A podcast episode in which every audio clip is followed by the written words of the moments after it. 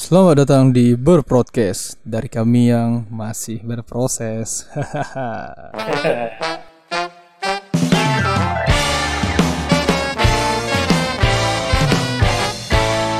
Balik lagi nih bareng kita berdua di podcast Berpodcast yang bisa didengarkan di anchor.fm dan Spotify Asia Podcast. Di seminggu ini banyak drama Korea yang ini yo, yang udah end, udah ending. Aduh, Iya, iya. itu padahal beberapa drama yang ya ringan dan gua nonton lah beberapa drama itu kayak eh, yang pernah kita ceritain Backstreet Rookie drama dan Oke, ya, it's okay to be not okay. ya itu It's Okay Not to Be Okay Oke. salah drama yang menurut gua bagus sih emosional emosional yang ada di dalam drama tersebut Ngangkat-ngangkat sisi yang lain dari rumah sakit jiwa gua suka sih. benar-benar tapi memang ngomong-ngomongin drama eh, jadi gue inget pas kita episode pertama ya kita sempetin sempet ngomong drama kan Iya, sempat. Iya, kayak drama The World of the Marriage ya. oh, itu drama yang eh, juga emosional sih ceritanya. em- emosional juga ratingnya nggak nggak nggak bohong gitu. Iya. Jadi di di drama itu tuh banyak konflik yo kalau gua tonton kemarin itu salah satu konflik yang ini ya yang konflik yang paling paling ditonjolin dari drama tersebut itu toxic relationship. Toxic. Iya, jadi ini pas banget nih dengan kita dengan adegan itu kita di episode ini kita bakal ngebahasin tentang toxic relationship. Cakep gak bridgingnya? Ya, teman-teman. Kami udah berusaha banget. dari dari dari konflik itu gua ngelihat sih toxic relationship itu memang uh emosional sih menurut gue dan gak sepatutnya sih ya. Ya bisa jadi momok untuk sebuah hubungan kan? Hmm bener banget. Kalau menurut lo toxic relationship tuh apa? Definisinya tuh apa ya? Mungkin kita samakan definisi dulu ya ya kalau menurut gua toxic relationship sih kayak kita udah kehilangan independensi diri kita. Kayak kita udah sulit untuk bertumbuh di hubungan itu gitu. Udah ada racun untuk ya kita sulit untuk hidup secara produktif. Mungkin kita udah nggak bahagia lagi di hubungan itu gitu. Karena bisa jadi orang tersebut atau diri kita yang mungkin nggak nyadarin hal itu gitu. Bahwa kita to- toxic. Iya iya. Emang kalau menurut gue juga sih toxic relationship tuh sebuah hubungan yang nggak ngasih kita waktu buat diri sendiri sih kayaknya ya. Ya karena padahal setiap orang kan perlu me time ya. Perlu banget sih. Gua nggak nggak mungkiri itu kan. Hmm. Walaupun udah terlepas lu punya pasangan atau enggak sebenarnya itu perlu kan. Jadi dari beberapa literasi yang gue baca ya, gue ada definisi yang ini nih, menurut gue pas sih dari arti toxic relationship. Jadi toxic relationship tuh banyak dari kita yang nggak sadar atau denial kalau sedang berada di hubungan yang toxic ini dengan alasan ya sudah terlalu nyaman. kayak udah ya ini ini comfort zone gua nih gitu ya Hmm, bener banget. Emang yang nyaman tuh susah ditinggalin ya. Ya, tapi gini juga kan gue pikir gue pernah juga berpikir bahwa mungkin orang bilang kan nyaman itu jebakan ya tapi lu terjebak dengan siapa dulu nih ya enggak iya. kalau lu terjebak dengan orang yang mau bertumbuh dengan lu gitu mau sama-sama berjuang dengan lu gitu dan membuat lu lu nya berkembang dianya berkembang itu nggak apa yuk. Kecuali ketika lu berada di kayak ini di toxic relationship ini lu terjebak dengan orang yang toxic misalnya di hubungan yang tidak sehat maksud gua. Itu bakal beda cerita gitu. Ya terjebak dengan siapa itu juga penting gitu. Kalau lu terjebak dan lu tidak bertumbuh di hubungan itu itu itu yang masalah menurut gua. Iya iya, memang hubungan toksik tuh sebenarnya hubungan yang menghambat kita sih buat nyalanin hidup secara produktif. Ya kalau kalau gue lihat ya eh, jadi beberapa yang gue baca, beberapa ciri toksik itu seperti penuh kecemburuan, eh, tidak saling mendukung, komunikasi yang buruk, terlalu ini posesif, eh, dan juga mungkin ini ya selalu ingin menyalahkan. atau disalahkan.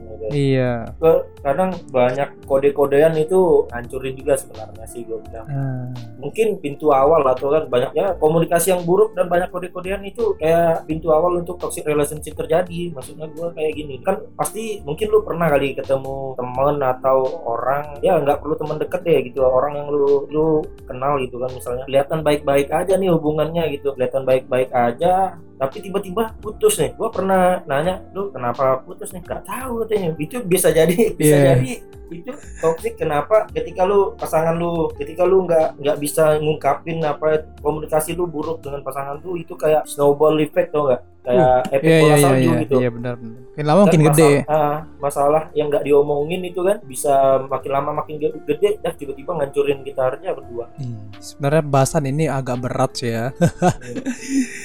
Emang eh, mungkin ya beberapa dari kita punya pengalaman toxic relationship masing-masing sih. Kayak contoh ya, gua benernya sejujurnya gua pernah. Mungkin gua pelaku toxic relationship eh, pada masa itu ya. Nah, gua tuh pernah punya hubungan terus eh, L- LDR gitulah. Ya nggak LDR LDR banget Iya. sih. Cuma ketika kondisi itu tuh gua ngerasa gua tuh perlu tahu apa pun yang dilakuin sama mereka sama si ini, si dia ini. Gua kayak harus tahu dia ngapain, dia di mana, dia sama siapa. Terus pas dia ngupload foto sama teman-temannya, terus gua lihat ada cowok, oh gua langsung cemburu. Itu kayaknya eh, ketika sekarang gua sadari itu ternyata toxic menurut gua. iya sih jadi lu kayak nggak ngasih ruang dia gitu ya Nah, bener. Mungkin ya, mungkin gara-gara toxic ini ya, bisa jadi pasangan itu yang awalnya dia nggak mau selingkuh atau yang nggak awalnya dia nggak mau berpaling dari kita, bisa jadi malah berpaling dari kita. ya. Iya, karena dari karena- ya karena mungkin gini ya, sifat as, bukan sifat asli manusia sih, sifat dasar manusia tuh semakin dikekang dia semakin pengen lepas. apa Iya, kayak menurut gua gitu deh. dan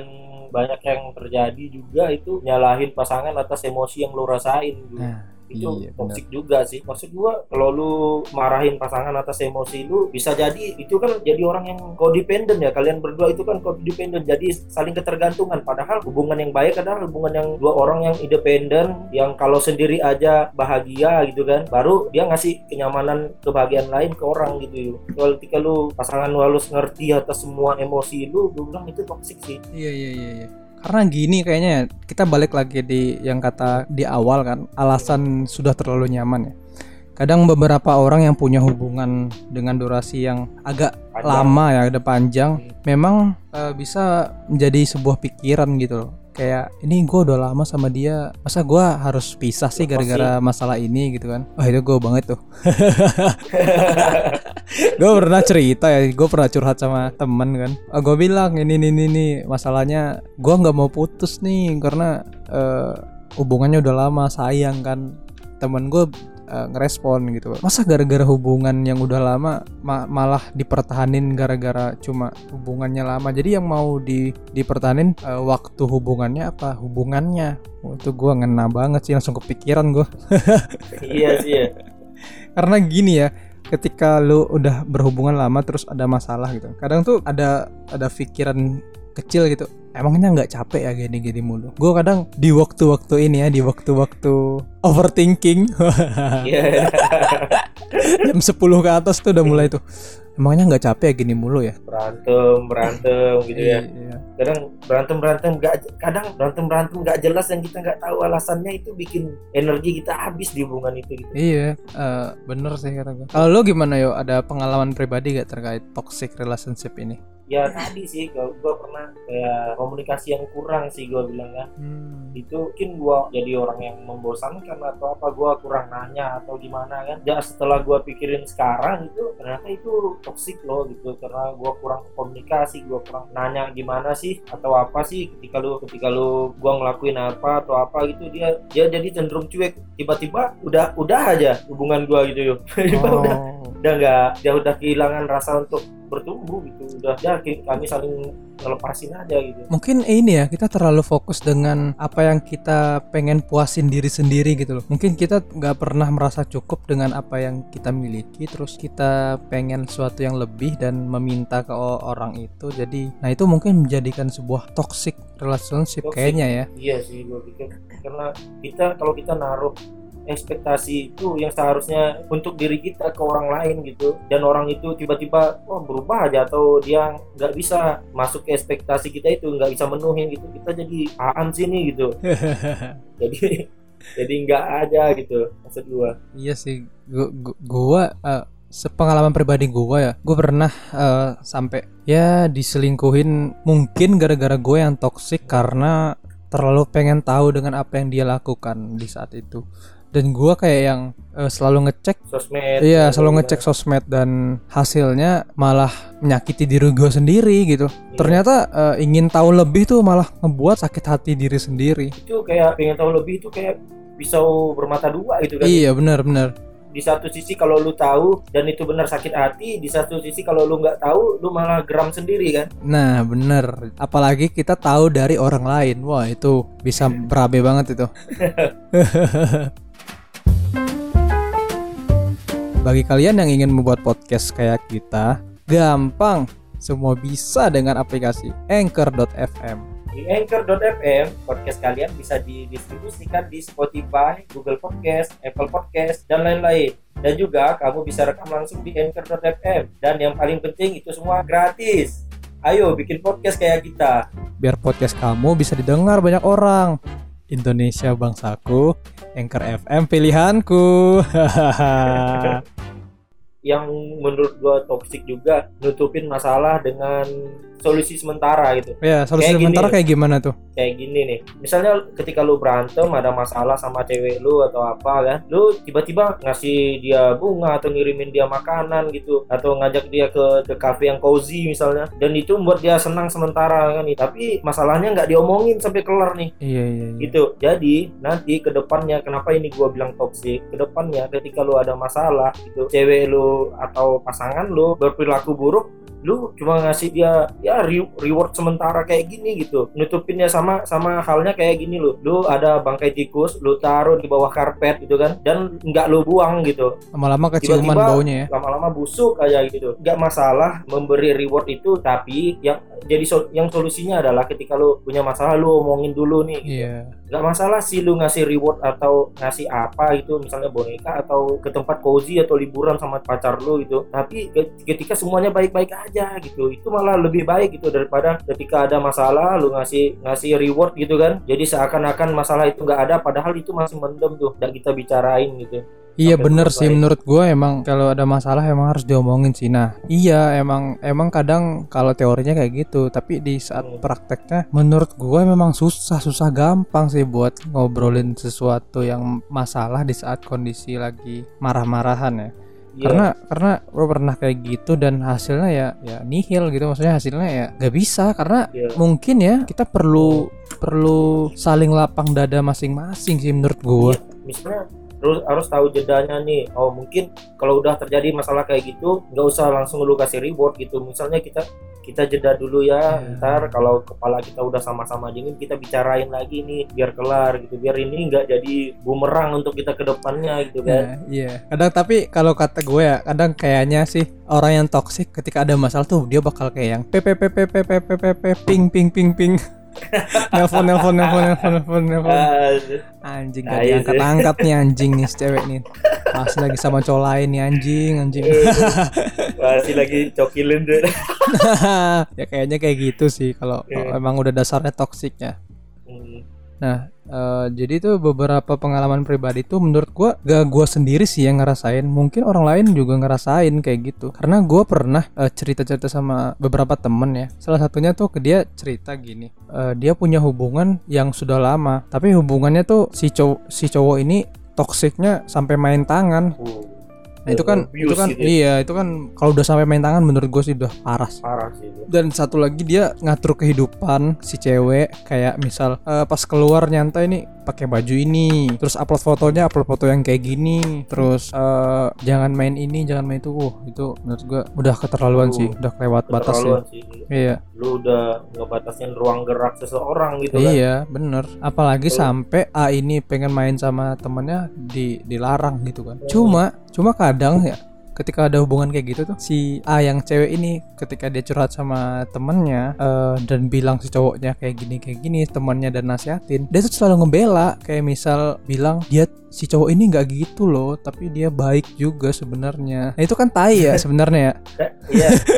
Gimana ya? Kalau udah sampai main tangan, udah udah apa? Udah ngebatasin ruang gerak lu gitu. Lu harusnya nyadarin ini sih. Lu, harus selamatin diri lu sebenarnya. Iya enggak? Ketika udah berhubungan lama kan kadang ya lu pernah nggak sih denger kata-kata kayak gini "Eh, kamu tuh udah berubah loh udah nggak kayak dulu lagi. Tai tuh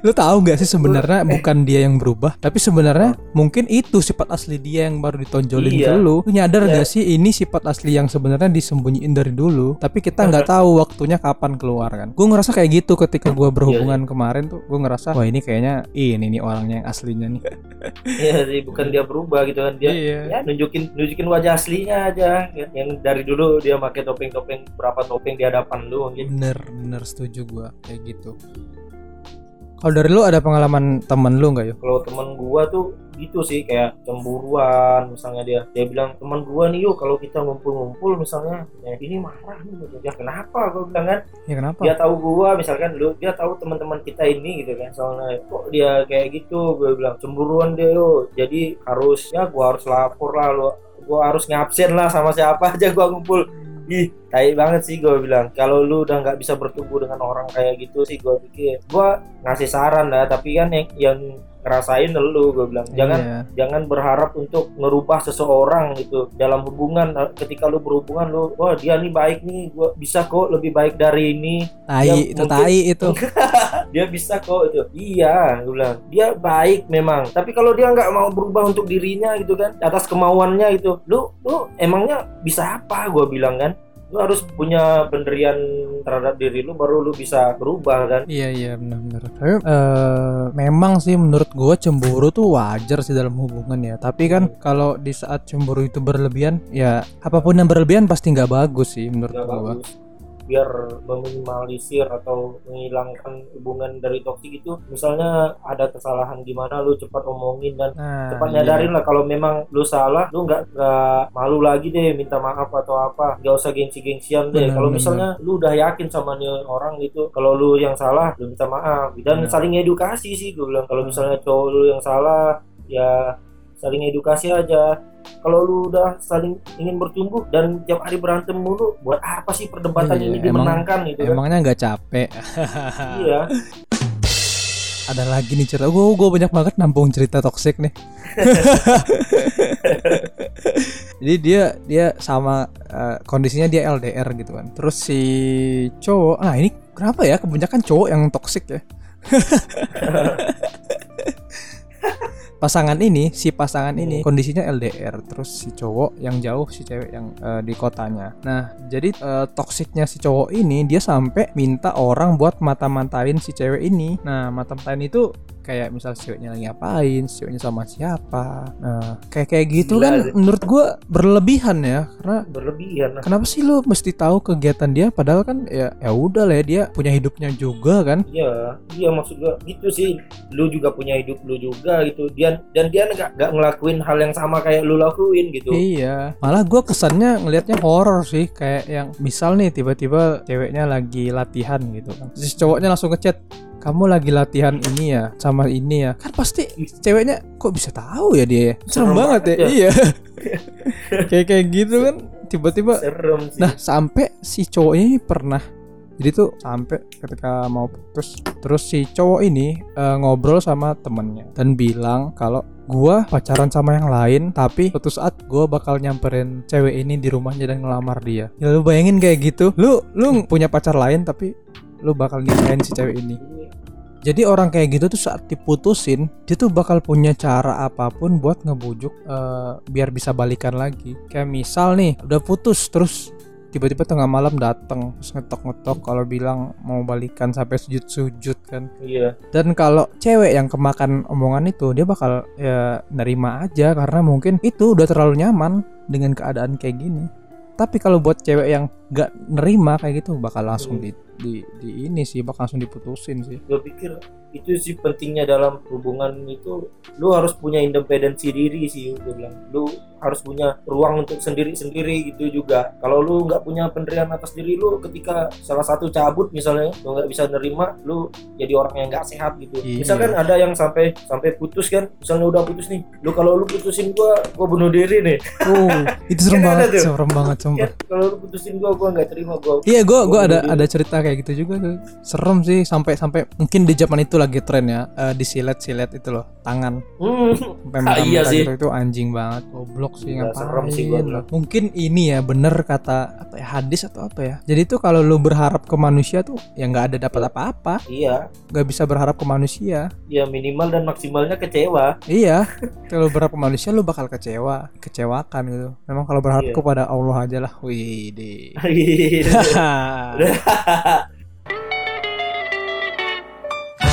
yang kita belajar kan nggak harus kita sendiri yang ngalamin kan. iya benar benar. Dari teman-teman yang teman-teman yang ngalamin atau apa ki- kita bisa ambil emosinya kan? Iya. Ambil oh pelajarannya kayak gini Gue pernah denger di Lunatic Podcast. Mungkin ini juga kutipan dari eh, lo tau nggak sih penulisnya filosofi kopi D D Oh, D D. Lestari. Ya. Jadi dia dia cinta adalah reaksi kimia gabungan dari feromon, endorfin dan serotonin. Sering berjalannya waktu, feromon dan teman-temannya itu akan hilang dari pasangan kita dan cinta pun kadaluarsa.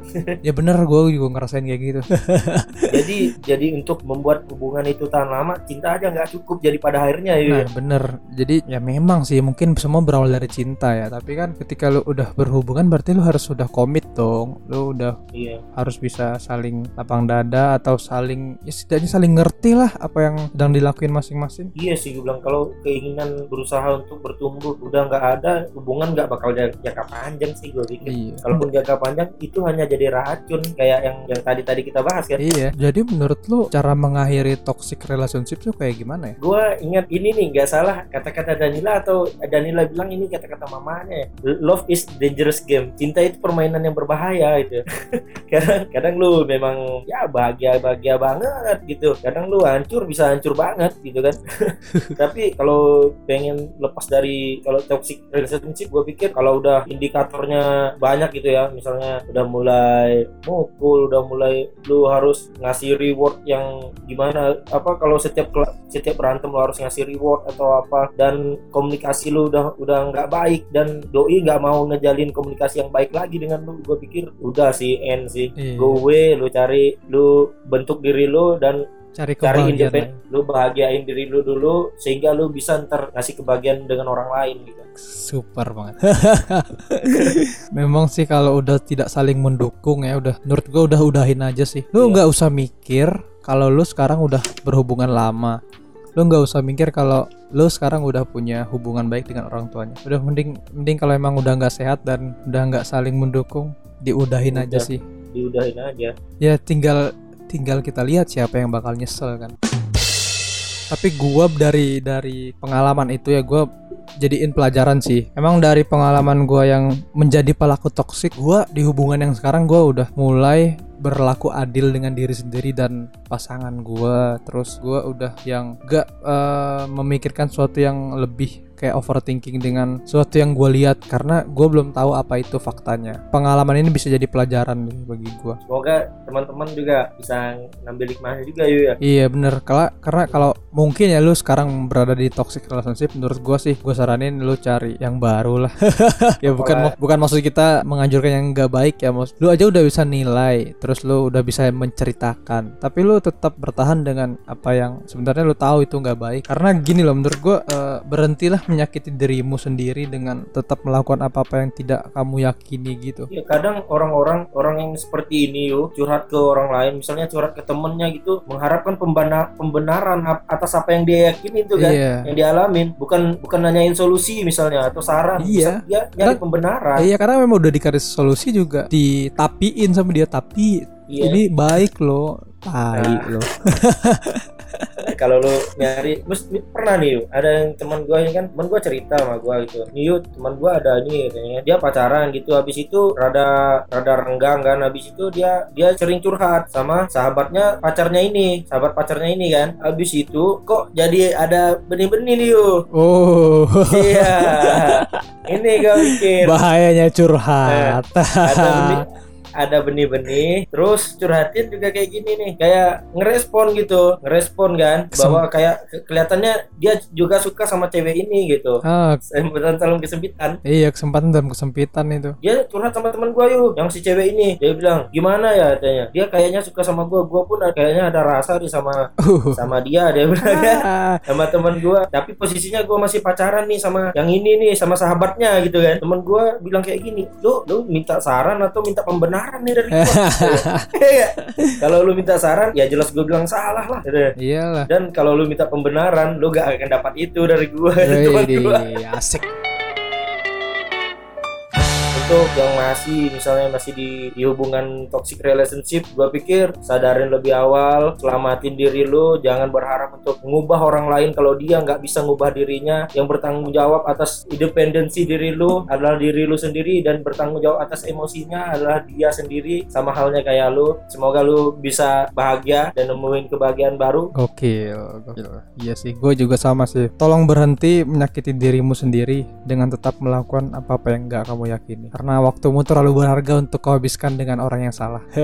Mungkin sekian dulu dari Oke. podcast kita kali ini yo. iya Eh, untuk kawan-kawan yang ingin mendengarkan podcast kita bisa di Spotify atau di Anchor.fm. dan, Dan yang mau cerita apa aja bisa di add berpodcast underscore dan bisa kirim di email ya ya di Gmail kita berpodcast 2 at gmail.com atau di Instagram kita ya promosi nih dan mungkin eh, janji jiwa mau nge-sponsor kopi kita juga suka minum kopi kok Iya, sambil biar nggak seret-seret amat nih. iya ya segitu ya dari kita ya yo Oke, gua Satrio Widodo. gua Wahyu Ramansyah sampai bertemu jumpa di, di kebagian-kebagian berikutnya. see you next time Dadah.